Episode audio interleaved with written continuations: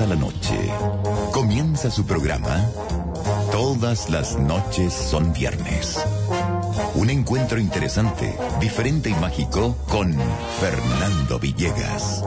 Una hora de conversación y reflexión entretenida.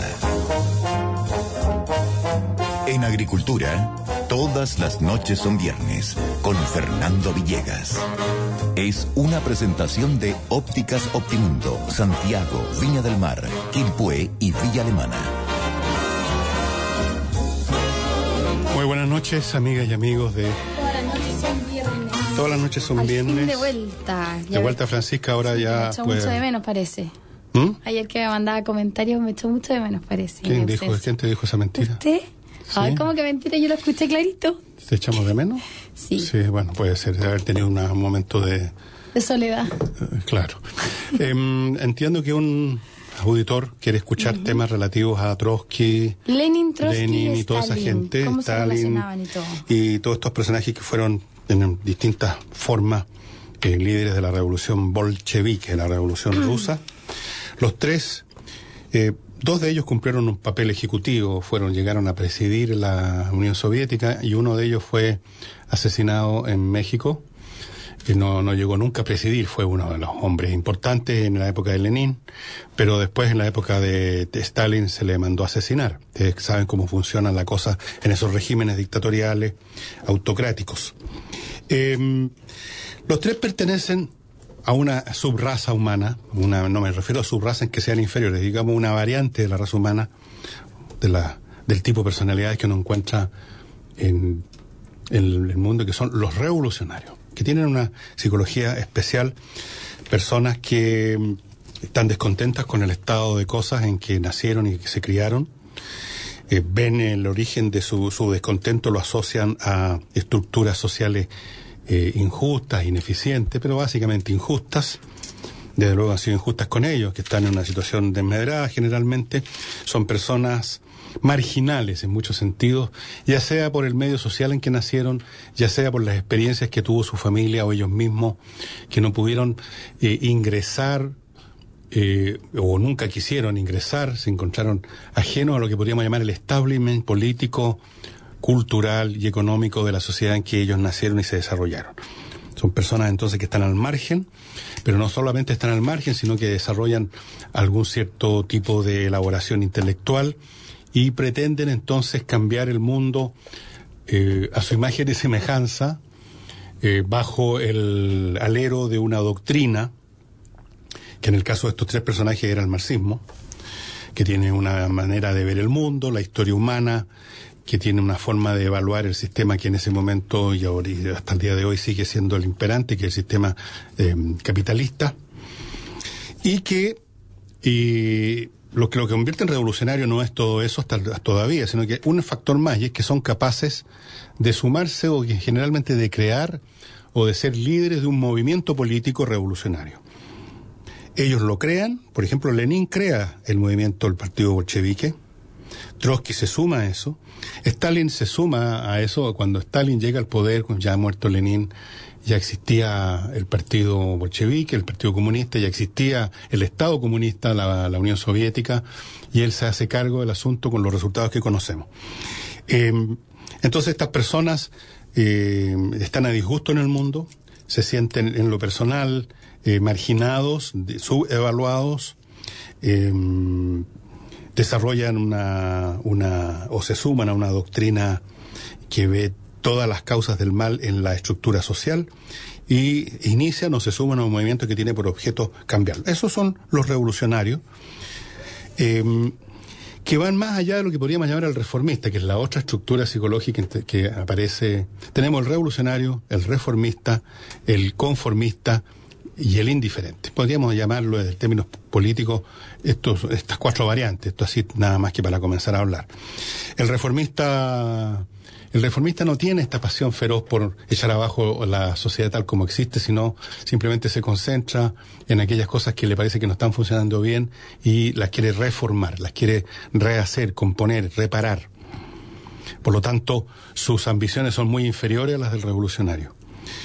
Después tenemos el conformista que le parece que las cosas malas o buenas son lo que son y no tiene la más mínima intención de cambiarla. Eh, cree que los cambios se van a producir, por último, de forma natural, por su cuenta, gradualmente, por fuerzas de, tecnológicas, demográficas, económicas, y que eh, tratar de empujar eso lo único que produce es de farajuste. Ese es el conformista, y luego tenemos el indiferente que le importa todo un cuesco de la, lo que llamaban los griegos el idiota, el que está retirado de la vida política, el que está simplemente encerrado en su en su, en su vida privada y no, no, no, no se interesa, no se interesa en absoluto. Es un porcentaje menor. Y usted podríamos decir que se manifiesta en estas encuestas de opinión en esa gente que dice no sé, o no me interesa, o no opina. Ese tipo de personas. Volvamos a los revolucionarios. ¿Tú tienes algunos datos concretos de estas personas para, para que no nos quedemos lo general, Francisca? Exactamente, bueno, partiendo por eh, que Lenin fue el que comenzó este proceso, como usted bien decía, y le tuvo que ceder su liderazgo a Trotsky cuando eh, en un acto fallido por conseguir esto de imponer el, el espíritu revolucionario en Rusia, tuvo que escapar a eh, Finlandia. Eso estás hablando de, Tro de, de quién? De Lenin. De Lenin. A Trotsky, porque va así como la cadena. Y después de Trotsky pasa Stalin.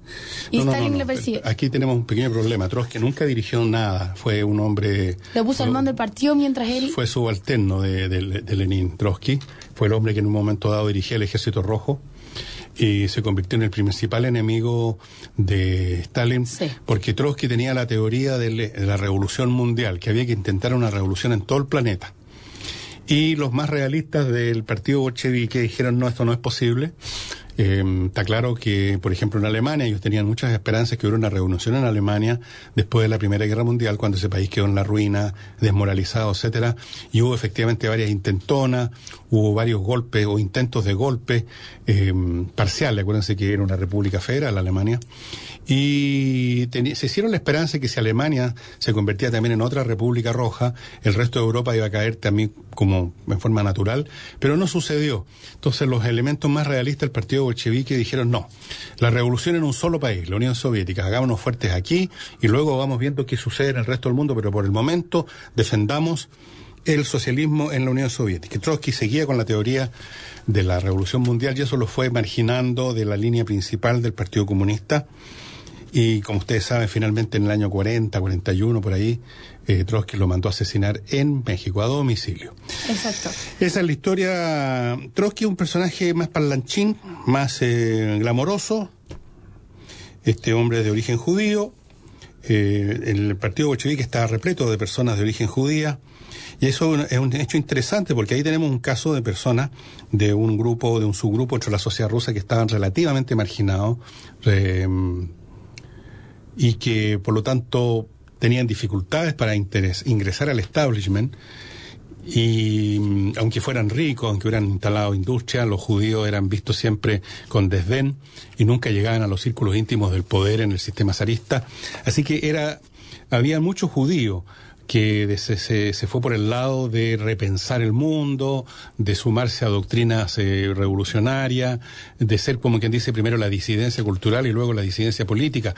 Entonces Trotsky fue uno de ellos y como le digo lo asesinó Stalin de un martillazo en la cabeza una piola creo que usaron piolet creo que lo llaman los, los montañistas esta cosita que usan para pegarle a los muros. Bueno yo no sé porque nunca he No, subido yo ni siquiera una escalera.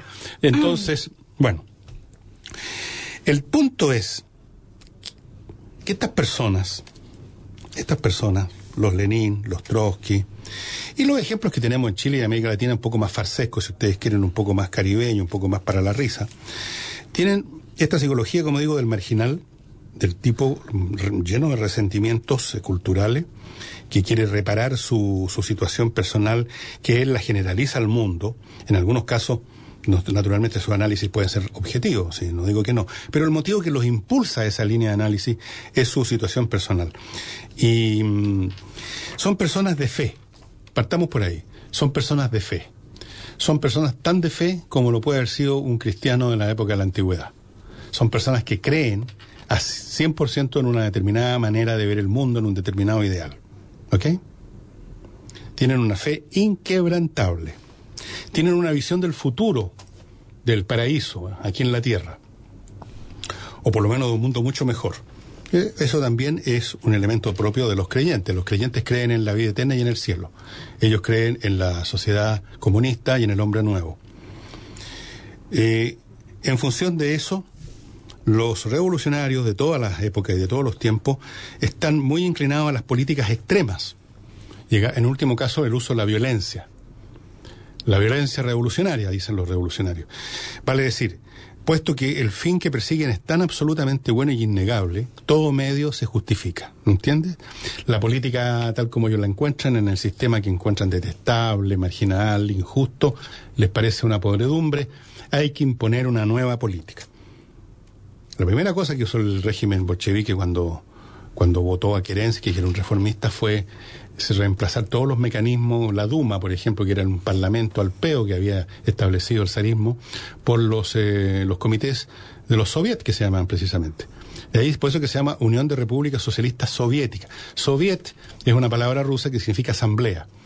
Y en los primeros tiempos, del, del, los primeros días, incluso semanas, de mm, la toma del Palacio de Invierno, que se llamó, cuando ellos finalmente echan abajo el régimen reformista que eh, se, se, pasaban los obreros, los ferroviarios, eh, en reuniones interminables donde no se llegaba a ninguna parte, normalmente como ocurre siempre en las asambleas, y ese asambleísmo era, por así decirlo, la manifestación más perfecta en la mirada de estas personas de la democracia popular. Eh, naturalmente eso rápidamente pasó al olvido y pronto la llamada democracia popular se convirtió en un régimen autoritario simplemente. Por la simple razón que ninguna sociedad, ninguna sociedad, bajo ningún pretexto o doctrina, puede funcionar sobre la base de un asambleísmo permanente. Eso es absurdo e imposible. Si tarde o temprano la necesidad les impone eh, la jerarquía, los grupos que manejan, los grupos que mandan y los que obedecen, y así sucesivamente. Entonces, Francisca, esta gente está dispuesta a políticas extremas. Está dispuesta a políticas extremas. Veamos el caso típico y clásico, no porque haya sido el peor de todos, ni mucho menos, sino porque ha sido tan estudiado el caso de Robespierre en la Revolución Francesa. Robespierre, como todos los eh, revolucionarios de su época, profesaba el amor a la humanidad. Todo lo que estaban haciendo ellos, de echar abajo la monarquía, etcétera, etcétera, era por amor a la humanidad, por amor a un nuevo hombre que iba a surgir maravilloso, lleno de, de virtudes. Pero para llegar a ese fin estaban dispuestos a guillotinar a todo lo que se le pusieran por delante. Y como decía alguien, Robespierre amaba a la humanidad, pero pedía 10.000 cabezas. Claro. Esa, esa, es la, esa es la, esa era. Es que si no, no se Bueno, puede imponerlo. Lenin, al cual se le ha pintado en la, en la mitología marxista, se lo ha pintado como el bueno y Stalin es el malo. ¿ah? Lenin era el bueno, que no era tan Sí. mala persona, pero le vino un ataque y quedó fuera de combate, digamos, después murió. Pero la verdad es que el propio Lenin fue el que inició todos los mecanismos represivos del sistema bolchevique. Él inició la checa, que se llamaba una policía política. Él inició, él habló derechamente de la violencia revolucionaria, el terror rojo. Esa es la palabra que usó. Vamos a imponer el terror rojo. Él inició los crímenes. Lo que hizo Stalin es que industrializó, lo llevó a una escala mucho mayor el- las prácticas de Lenin. Las llevó a una escala. Perdón. Uh. Las llevó a una escala como nunca antes se había visto en la historia humana, salvo quizás de la época de Gengis Khan o, o- o los salvajes de la- las hordas bárbaras o algo así. Y mató a millones. Eh, hay en estas personas en todo, ¿ah? desde el Robespierre, el Stalin y personajes célebres como esos, hasta el último pinganilla que se las da a revolucionario en nuestro país, todos tienen en común lo siguiente, una ambición política y teórica delirante, demencial. Es decir, ya sea que se trate de un Trotsky o un Lenin que tenían una elaboración intelectual mucho más eh, importante, o se trate de un colegial que se ha leído medio folleto, en los dos casos creen tener la visión acerca de cómo es el mundo la visión de cómo funciona, ya resuelta, sin ninguna duda. Y en función de eso hay que actuar en política. Y por consiguiente, los que dudan, los que se oponen, Tan se están fuera. oponiendo a la verdad absoluta. ¿Y quién merece vivir? ¿Quién merece tener derecho? ¿Quién merece participar? ¿Quién merece levantar el dedo? Si estás opuesto a la verdad absoluta, ¿no es así? Es cierto. Así es que los eh, revolucionarios de este planeta se terminan convirtiendo en personas realmente muy peligrosas. Ahora, vamos al otro lado del asunto, pero, pero vamos a una pausa y después voy a examinar el lado B de este asunto.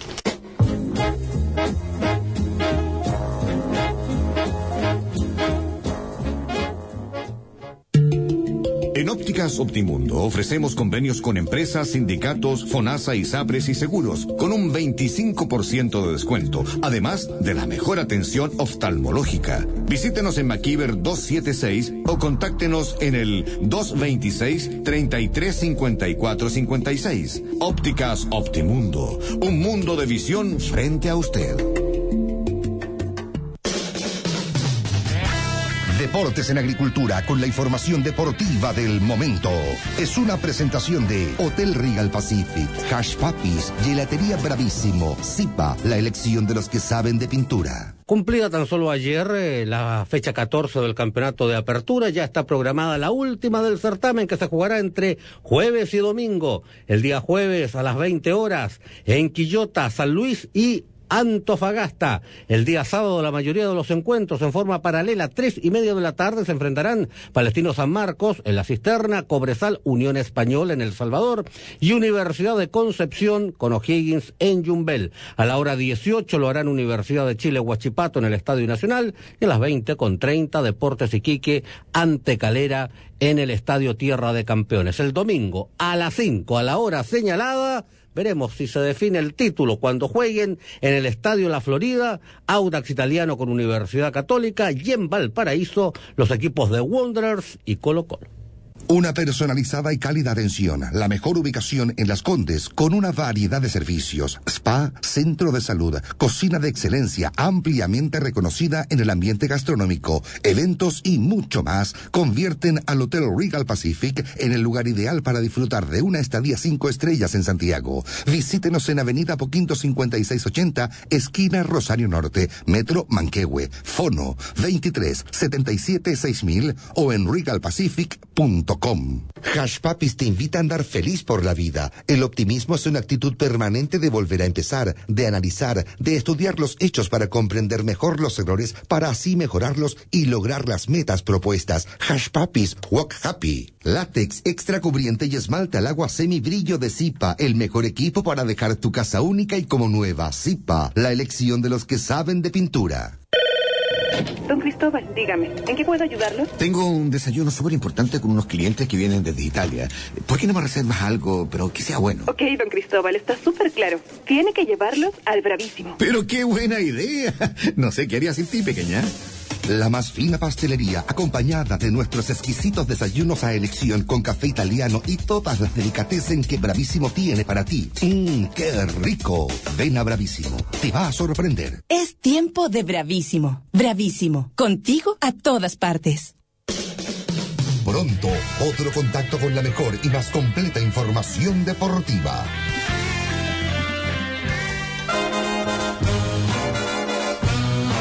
A esta hora y por agricultura, todas las noches son viernes. Un encuentro mágico con Fernando Villegas.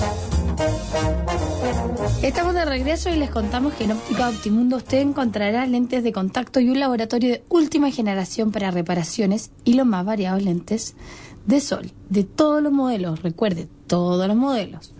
La casa matriz está en Maquiver 276 y además cuenta con muchas sucursales en Santiago. ¿Quiere saber cuál es la más cercana a usted? Llame al teléfono 22633-5456 y ahí lo van a poder ayudar con todo lo que usted necesite. Pero además les contamos que todo tipo de empresa puede contar con los beneficios de Óptica Optimundo. Para eso tiene que llamar al ejecutivo al 9440-1659. Se lo repito, es el 9440-1659. Bueno, estábamos, vamos al lado B ahora porque algunos podrán decir, por ejemplo, se dice de Stalin, dicen, sí, Stalin fue un criminal a todo dar, mató a millones de personas, era un asesino en serie. Cada mañana, y esto es cierto, estos son biografías que se han escrito de él, empezaba la mañana revisando una lista de posibles candidatos a la, al balazo en la nuca y iba marcando con el lápiz los que quería que se hiciera esas cosas rápidamente. Y en todo sentido, un tipo despreciable. Por otro lado, dicen, si no hubiera sido por la industrialización acelerada, masiva eh, y la modernización feroz que impulsó Stalin, eh, Rusia habría sido destruida por los alemanes en la Segunda Guerra Mundial. Mm, efectivamente, los alemanes estuvieron a punto de ganar esa guerra, pero en el último momento los rusos pudieron arrojar a la pelea masas inmensas de material bélico producido por ellos, fuera el que les llegó de Estados Unidos, de Inglaterra, por supuesto, por mar. Oiga, Eh, pero para que sí. entendamos un poco el concepto, la vida de Stalin no era nada de fácil. O sea, era. eh, su papá era alcohólico, él quedó huérfano muy joven y cuando estaba estudiando en un seminario eclesiástico lo expulsaron por su idea revolucionaria. Esto fue en 1899 y él había nacido en 1879. O sea, imagínese. O sea, tenemos que llorar por el pobrecito. no, pero lo que yo voy, o sea, el nivel de vida que le tocó vivir. Bueno, hay mucha gente o que ha sufrido eso y mucho más y no, no por eso se convirtieron en criminales en serie. No, pero yo creo que sí influye mucho en querer pertenecer a algo y luchar como Bueno, el, eh, lo que estás diciendo la biografía de él, de todos estos problemas, te- eh, van al punto que estoy diciendo, que en, el- en el origen familiar y personal de estos, de estos revolucionarios encontramos siempre una situación marginal complicada que los llena de resentimiento y que en algunos casos, no en todos, por supuesto, en la, la inmensa mayoría de los casos la gente se las arregla con sus vidas de otra forma, pero en algunos casos da lugar al revolucionario, o sea, al tipo que quiere cambiar el mundo en todo el cual, en el cual él sufrió lo que sufrió. Y eso después lo adorna, lo desarrolla, lo elabora con una doctrina que puede ser religiosa o política. Ahora, devuelvo al punto inicial. Dicen, Stalin fue brutal, pero hizo posible que Rusia se mantuviera. Eso es muy discutible. Aquí entramos a un ángulo de la historia que se llaman los contrafactuales. ¿Qué es eso? Les voy a explicar lo que son los contrafactuales, Francisca. Contrafactual es simplemente decir qué hubiera pasado si, en vez de lo que pasó. Por ejemplo. ¿qué hubiera pasado si Hitler lo hubiera muerto en la cuna en vez de crecer, desarrollarse y todo eso? ¿Habría habido nazismo? ¿Habría habido Segunda Guerra Mundial? ¿Qué hubiera pasado si uno de los muchos atentados que hubo contra Hitler, hubo como 20 o 30, no solamente el de la película que ustedes vieron, el del el- ese, ese oficial alemán que le ponen una bomba en, el- en- en- una sala, pero él se salva, etcétera, etcétera. Hubo como 20 atentados. ¿Qué hubiera pasado si uno del primer atentado o el segundo atentado hubiera resultado y Hitler hubiera muerto? ¿Qué hubiera pasado si, y así sucesivamente? Entonces uno puede decir, ¿qué hubiera pasado si Stalin, eh, si no hubiera existido todo el régimen bolchevique, si no hubiera existido ni Lenin, ni Stalin, ni ninguna de todas estas cosas? Bueno, no lo podemos saber. No podemos saber eh, porque eso es totalmente fantasioso y especulativo. Sí hay unas cosas que sabemos. Rusia, la Rusia en la que hace la revolución Lenin y que continúa Stalin, no era en absoluto, como ustedes se pueden imaginar, un país de puros campesinos brutos y llegaron los bolcheviques a modernizarlo. Rusia se estaba, hacía mucho rato, desde por lo menos la- el último cuarto del siglo XIX se estaba modernizando aceleradamente, era uno de los países que más rápido estaba creciendo. O sea, en Rusia había una industria, había, había por supuesto un campesinado masivo, eh, no probablemente tan bruto, ignorante y desprovisto de todo como el del siglo XVIII o el siglo XIV, pero había una capa urbana, una clase media muy pequeña, pero había, había un mundo occidentalizado y había una industria. ¿Qué hubiera pasado si no interviene eh, el Lenin y el, el zarismo sigue existiendo? Bueno, No ese país se habría seguido desarrollando, no vemos por qué se habría interrumpido ese crecimiento. ¿Hasta qué punto se habría desarrollado? Eso no lo vamos a poder saber. ¿Hasta qué punto hubiera sido mejor o peor? No lo vamos a poder saber. Sí sabemos otra cosa, sí, pero hay cosas que sí se puede saber. Es muy probable que se hubieran evitado los 40 o 50 millones de muertos que le costó a Rusia el régimen bolchevique. Estoy hablando de los millones de muertos más, en realidad, porque en la sola guerra Rusia perdió 20 o 30 millones de personas. Mucho más que cualquiera de los demás combatientes. Primero perdió más gente Rusia, después los alemanes y después los demás países de lejos. Ese- más los muertos que causó Stalin en masa, que son millones. Es increíble, pero cierto, millones. Ustedes tienen que leer historia rusa para darse cuenta de los grados apocalípticos que llegó ese régimen en términos de matar gente. Entonces, lo más probable es que el régimen zarista, que mataba unas cuantas personas al año, cuando mucho, colgaba dos o tres, tú sabes, en- entre paréntesis, a producto del resentimiento. Uno de los factores del resentimiento de Lenin es que su hermano fue Ah, sí, colgado. fue. colgado por actividad revolucionaria. Sí. Entonces era un tipo repleto de odios y de odiosidad, era un tipo muy desagradable, Lenin, la verdad. Si uno lee su vida, como era, era un tipo que no, no era precisamente muy nice. Eh, ¿Para qué hablamos de Stalin? Probablemente Rusia se habría ahorrado mucho sufrimiento. Yo no sé si habría llegado al grado de desarrollo, pero ¿qué grado de desarrollo llegó en todo caso con el régimen socialista? Todos sabemos que ese régimen se derrumbó y se derrumbó, entre otras cosas, por su fracaso económico. Se derrumbó porque no fue capaz de poner eh, en manos de la, del pueblo soviético los bienes que cualquier economía capitalista occidental satánica y terrible estaba poniendo en manos de sus ciudadanos. En Rusia hubo décadas completas en que había que hacer cola para comprar pan. Después, gran parte de la producción industrial rusa era de una calidad espantosa, espantosa, muy mala. Lo único que los rusos desarrollaron en, un nivel de competencia aceptable y bueno es la industria armamentista donde concentraron lo mejor de su gente. Es como un poco como Egipto. Egipto concentraba lo mejor de su gente en hacer pirámides, por supuesto las hacían bien. El resto, bueno. Entonces, el contrafactual. ¿Qué nos dice el contrafactual? No nos dice exactamente lo que habría sido, pero quizás nos diga lo que no habría sido. Quizás Rusia se habría ahorrado muchos dolores y sacrificios, porque fíjate tú cómo se dio vuelta la rueda de la historia. Rusia en este momento es un país con industria capitalista manejada por una, un régimen político no muy democrático, a manos de Putin ahora no duró nada la democracia en Rusia, pero el régimen económico es capitalista. Lo mismo en China, otro régimen que supuestamente es comunista, con una oligarquía eh, inamovible en el poder que maneja todo, pero la economía es capitalista, en todo sentido. Pues la economía de mando central no funciona. Entonces, hay que tener cuidado con estas personas con, que, que, cuando son jóvenes se los llama, mira que son idealistas, quieren cambiar el mundo para mejor.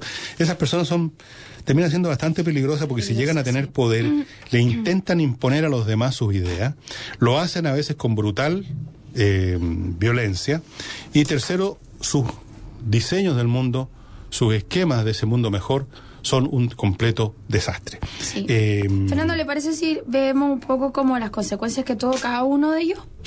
Por ejemplo, el caso de Lenin era considerado líder indiscutido del partido. Dirigió la edificación del primer Estado socialista de la historia. Cumplió las promesas iniciales de apartar a Rusia de la guerra de la paz de Brest-Litovsk. Brest-Litovsk, eso fue una 1818, forma de rendición. Un año después de la revolución y repartió a los campesinos las tierras expropiadas a los grandes terratenienses. Eso fue al principio, después se las quitó de nuevo. Bueno, tú? así era, así el, es la cosa. Sí.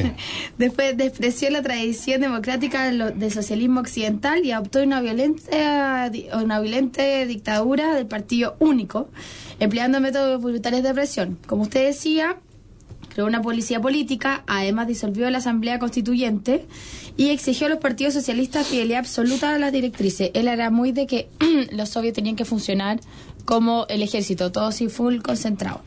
Claro, eh, las órdenes vienen de arriba y los demás tienen que obedecer. Tienen que obedecer, nada más que obedecer. Después también impulsó una política de socialización eh, mediante la economía, nacionalizó los principales medios de producción.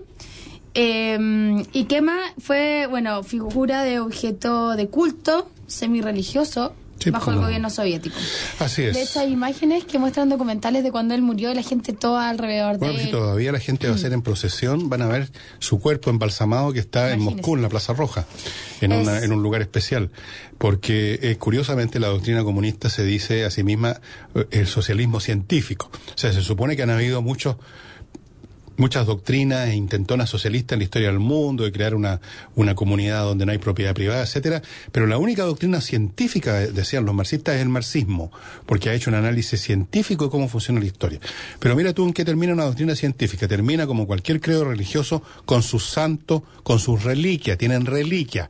O sea, la gente va en procesión a mirar el cuerpo embalsamado de Lenin. Lenin. Y lo mismo ocurre ahora contemporáneamente en Corea del Norte y otras partes donde también los líderes se convierten en objetos de adoración religiosa y son adorados y sus carteles aparecen por todos lados, etcétera. Esa es la doctrina científica pues. del socialismo, es una doctrina religiosa al final de cuentas. Bueno, el primer trabajo que hizo Lenin fue sobre el marxismo, fue el año 1897 en su libro que se llama El desarrollo del capitalismo en Rusia.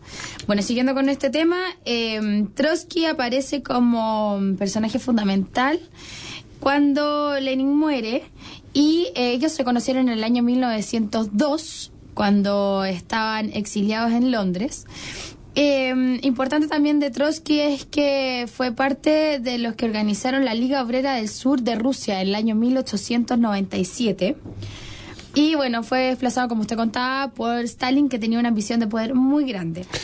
Stalin, por otro lado, era un dirigente soviético que gobernó desde 1929 hasta que falleció el año 1953. Probablemente fue asesinado. ¿eh? Eh, ¿Usted tiene esa teoría? No, no, es una- no es mía, es una teoría y casi un, de, de historiadores rusos. Al parecer, Stalin estaba planeando un, una campaña antijudía en gran escala. Y los médicos y algunos médicos que lo rodeaban, que eran judíos, lo... Lo que hicieron. Esa es la teoría. No sé si será cierto o no, a lo mismo. El hecho de que fue un carnicero, era el carnicero más grande que reconoce la historia humana, este hombre que quería eh, el mundo el mundo maravilloso del futuro con el, el hombre comunista completo, integral, donde no se separa el hombre que trabaja del hombre que está no, si una, una cosa maravillosa, da ganas de soltar lagrimones cuando uno lee estas cosas en los panfletos de publicidad del sistema comunista que se exactamente en lo contrario de lo que predica. Y eso es lo que sucede siempre, hija mía, cuando las personas en su exaltación y en su necedad y en su delirio y en su vanidad creen que tienen una, un cuadro perfecto de un sueño maravilloso. ¿Sabes en qué se convierte el sueño maravilloso? En una pesadilla. En un desastre, es En verdad. una pesadilla. Oiga, por último, Stalin log- logró convertir la Rusia semifeudal en una potencia económica y militar capaz de construir decisivamente la victoria aliada en la Segunda Guerra Mundial. Eso fue no tanto por la por el genio de Stalin, sino que gracias al, entre comillas, genio de Stalin casi perdieron la guerra. Stalin eh, tomó muchas decisiones erradas, pero además el truco que usaron los rusos para ganar finalmente la ganar digamos parar a los alemanes y luego empezar a derrotarlos, echarlos para atrás, eh, no fue en ningún caso su superioridad tecnológica ni organizacional, porque la verdad es que en ese plano los alemanes los ganaban siempre. Fue simplemente las masas humanas. Los generales rusos, incluyendo el, el glorificado Shukov, eran como corresponde a la gente que vive en estos regímenes autocráticos donde hay un principio final que es más importante que cualquier cosa y por lo tanto tienen un desprecio total por el hombre común y corriente del presente, porque ese no vale nada, un instrumento para construir el futuro. Tenían un desprecio terrible por la vida de sus soldados. Tú sabes, y esto está corrobado en hecho histórico, que especialmente al principio de la guerra, mandaban a las tropas a atacar de frente y la mitad de ellos iban sin armas. Ah, Porque no, la mitad de ellos iban sin armas y les decían recoge las armas de los que vayan cayendo y que caían como mosca. Y los que retrocedían eran baleados por su propia gente. Es decir, habían ametralladoras detrás tuyo, a tus espaldas. Si tú no sigues avanzando contra el enemigo y yo. retrocedes, te matamos nosotros. Eso ocurría. O sea, es la teoría del oficial que anda con un revólver para dispararle al que, al, al desertor, al que se retira, pero convertido en una industria en gran escala con ametralladora. Entonces, ellos afix- finalmente aplastaban a las líneas alemanas con la masa, pero pagando un precio salvaje. Por eso que tuvieron 20 o 30 millones de muertos en la Segunda Guerra, porque los alemanes se cansaban de matar rusos. Hasta que se les acababan las Las balas. balas, poco yo menos. creo que, claro, Entonces, no fue un tema de la maravillosa superioridad tecnológica eh, rusa gracias al genio de Stalin que finalmente lograron replegar. Fuera de eso, los rusos en esa guerra técnicamente fueron siempre muy inferiores, salvo en un momento cuando sacaron a relucir un- una de las cosas que les resultó bien, que era el tanque, el T-34, que era un tanque de mucha, muy simplón, pero muy eficiente. Eh, pero eso duró muy poco porque a su vez los alemanes rápidamente sacaron un tigre, un- un- el tigre, un tanque mucho más potente que el, que el T-34. Fuera de eso fueron ayudados enormemente los rusos por el material que llegó de Occidente. La movilidad del ejército ruso se basó, ¿sabes tú en qué? En los camiones Studebaker, traídos de Estados Unidos por miles de miles de miles de miles. Sin esos camiones, el ejército ruso habría seguido siendo un ejército que se movía a caballo o a pie. Entonces, eh, no fue la gran potencia industrial que ganó a Alemania, sí, habían desarrollado una industria, por supuesto, fabricaron tanques, fabricaron aviones, fabricaron cañones, pero ¿a qué costo? ¿A qué costo inmenso? Uno se pregunta aquí, llega el momento de las contabilidades, ¿cuál es el costo? La contabilidad final con la cual se tienen que medir las iniciativas humanas es muy mala para estos regímenes, porque lo que logran es a un costo Muy alto. enorme en vida, Sí. enorme en vida y en sufrimiento. Entonces, ¿vale la pena? Es la pregunta que se hace uno, ese progreso, entre comillas, sobre una montaña de cadáveres y de sufrimiento. Después Vamos a una pausa. y pausa.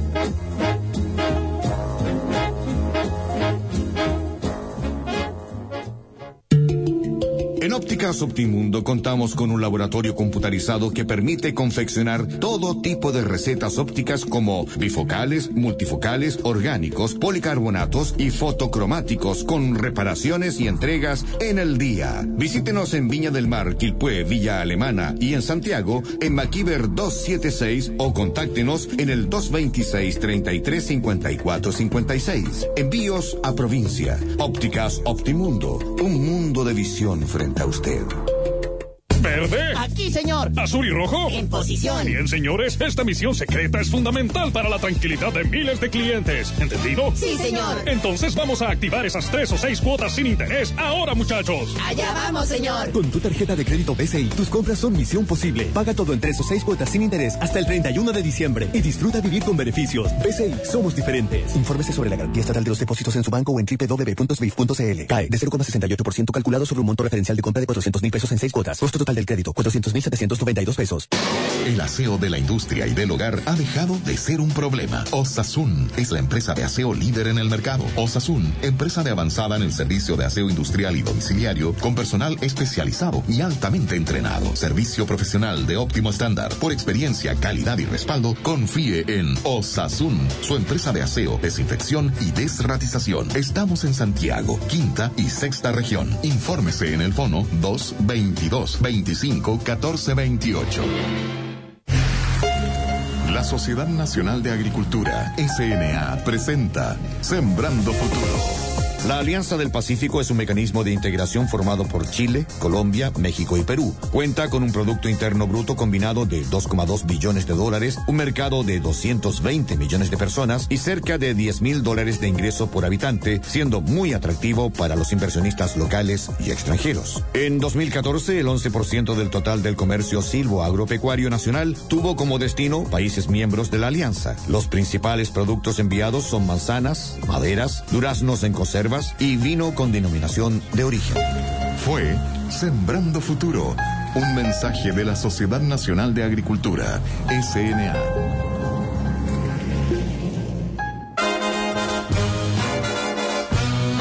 A esta hora y por agricultura, todas las noches son viernes. Un encuentro mágico con Fernando Villegas.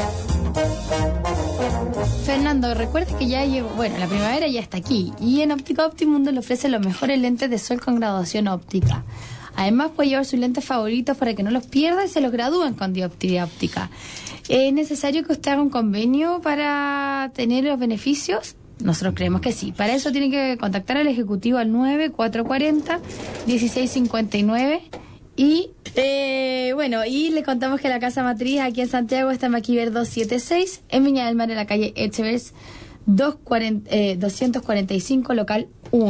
Vamos a escuchar un poco de música y vamos a retornar ahora a los cantantes. Vamos a retornar a Frank Sinatra nada menos. Sinatra nos va a ofrecer un tema de Cole Porter muy conocido que es Night and Day.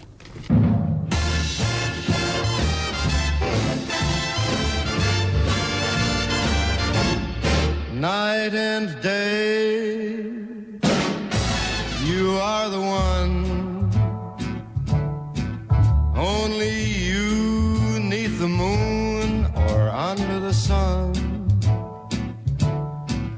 Whether near to me or far, it's no matter, darling, where you are. I think of you day and night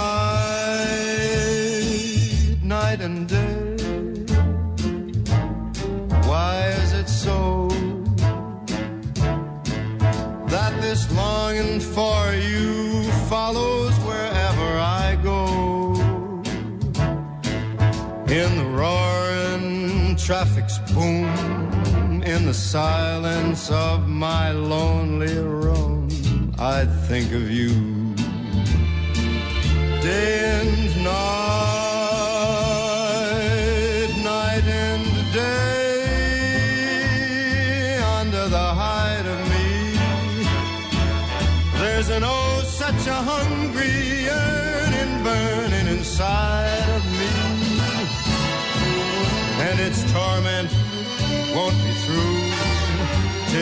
let me spend my life making love to you. Day and night,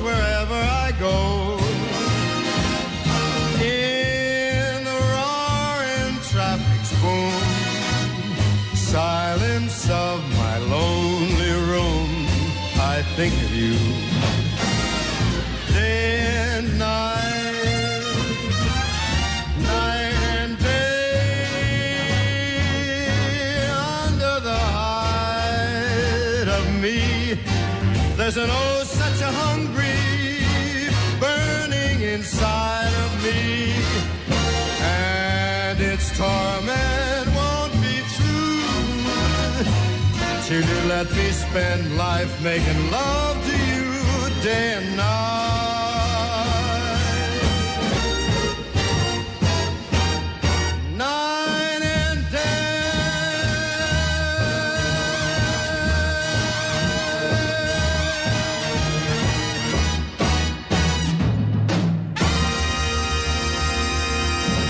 Esto es buena música popular y no las otras que escuchan los jóvenes hoy en día.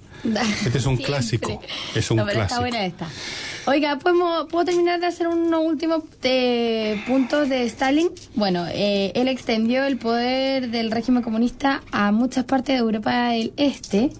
Además de eso, se ganó el apodo de hombre de hierro, gobernó de una forma tiránica e implementó un régimen totalitario que jamás se había visto hasta ese momento. Además, realizó mm, proyectos socioeconómicos y eh, no hay que olvidar de que él implementó esto de los planes quinquenales, que era una forma económica de tener la bueno, es una forma económica que le permitió un crecimiento espectacular. Los planes quinquenales no eran una forma económica, eran un plan. Eran un plan de que en cinco años se iba a hacer tal cosa y después en, en los otros cinco años se iba a hacer tal otra. Pero normalmente normalmente eran un fracaso completo los planes quinquenales. Eh, un poco como la zafra y los planes de la zafra en Cuba, que eran siempre un fracaso. Eh, volvamos al tema de la contabilidad, si vale la pena estos monstruos que se hacen cargo de un país, si lo modernizan a la fuerza y hasta qué punto lo modernizan realmente. Yo creo que el ejemplo más puro que podríamos examinar ahora y más ilustrativo es el caso de China. Ustedes recordarán que China se encerró en sí misma en un momento dado. Eh, China en un momento dado, antes de encerrarse en sí misma, o siempre estuvo encerrada en sí misma en realidad, era una civilización muy adelantada. Ellos inventaron muchas de las tecnologías que conocemos en Occidente y que acá se desarrollaron más, pero ellos las, iniciaron y sin embargo las dejaron ahí. Ellos inventaron la pólvora, ellos inventaron la imprenta móvil, pero todo lo dejaban a un nivel como de juguete, no lo avanzaron mucho. Eh, era un régimen ensimismado, por así decirlo, ensimismado en su cultura, en su mirada del universo, del mundo, de todo. Entonces cuando Occidente se topa con ese mundo, hizo lo que quiso. En el siglo XIX los occidentales llegaron a China y a la fuerza le arrancaron toda clase de concesiones al régimen eh, imperial que existía en China. Eh, en este momento gobernaba la, una dinastía, la última dinastía, la dinastía Manchú, si no me equivoco. Ellos le, le- le- le sacaron, le sacaban concesiones que consistían, por ejemplo, en puertos.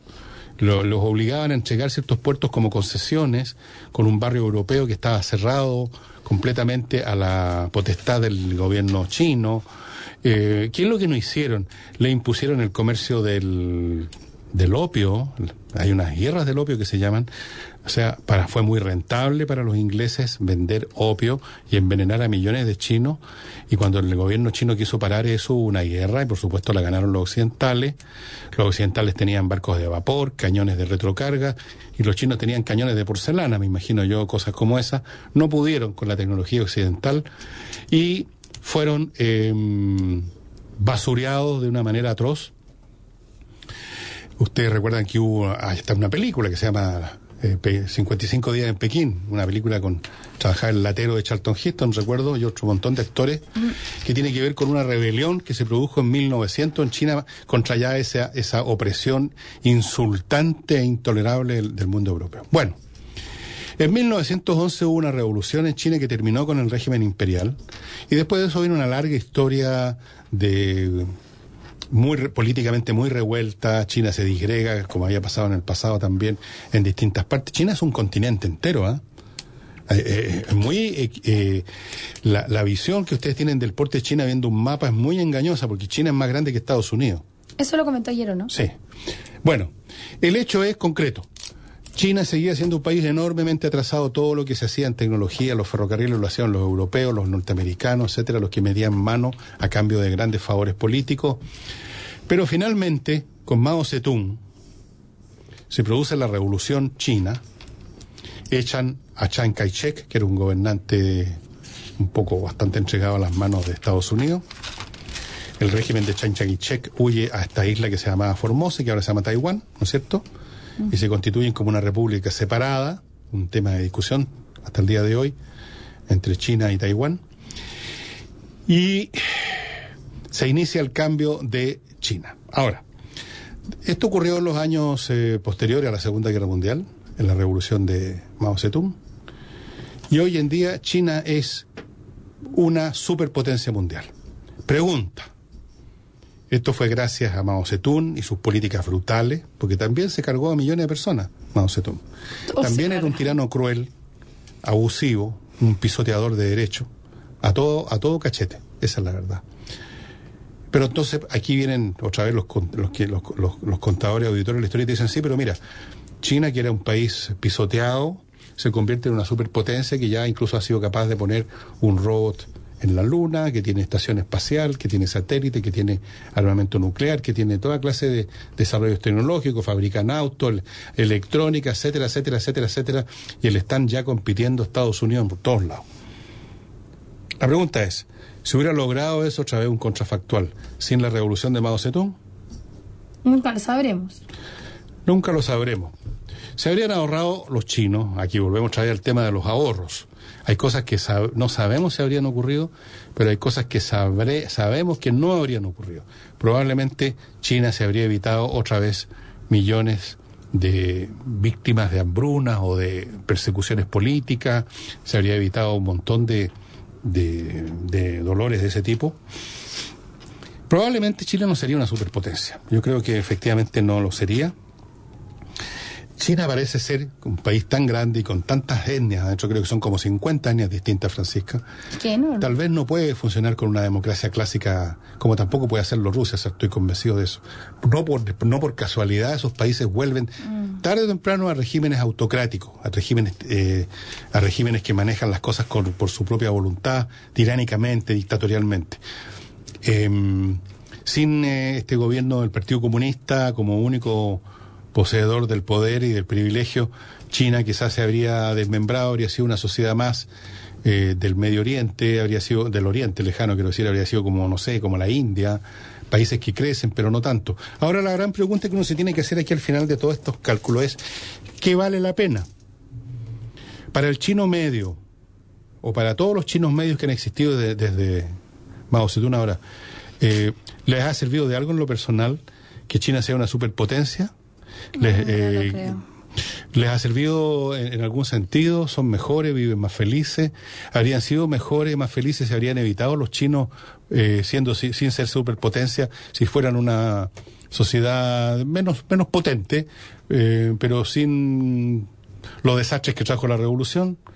Eh, ¿Vale la pena crecer eh, económicamente y disponer de un aparato militar no importante a cambio de tales sufrimientos? Es la pregunta que hago.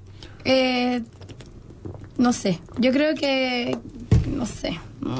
Es imposible Al, saberlo. al chino promedio yo creo que no le favorece mucho, pero sí que el régimen comunista es bastante más disciplinado que el de Occidente. En Occidente de- hay mucha libertad y quizás, como dice usted, entre tanta multitud de gente no se habría logrado nada.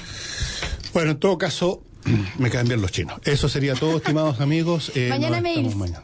¿Ah? Mañana vamos a leer mails. Mañana leemos los mails que Toda nos han llegado. eh, de, Toda la para noche el arroba radioagricultura.cl, recuérdenlo. Hasta mañana. Este programa llega a su término. De lunes a viernes, Fernando Villegas en una conversación entretenida, interesante, reflexiva y mágica. Les recordamos que en agricultura todas las noches son viernes. Una presentación de Ópticas Optimundo, Santiago, Viña del Mar, Quilpué y Villa Alemana. Producción Francisca Martínez Nazi.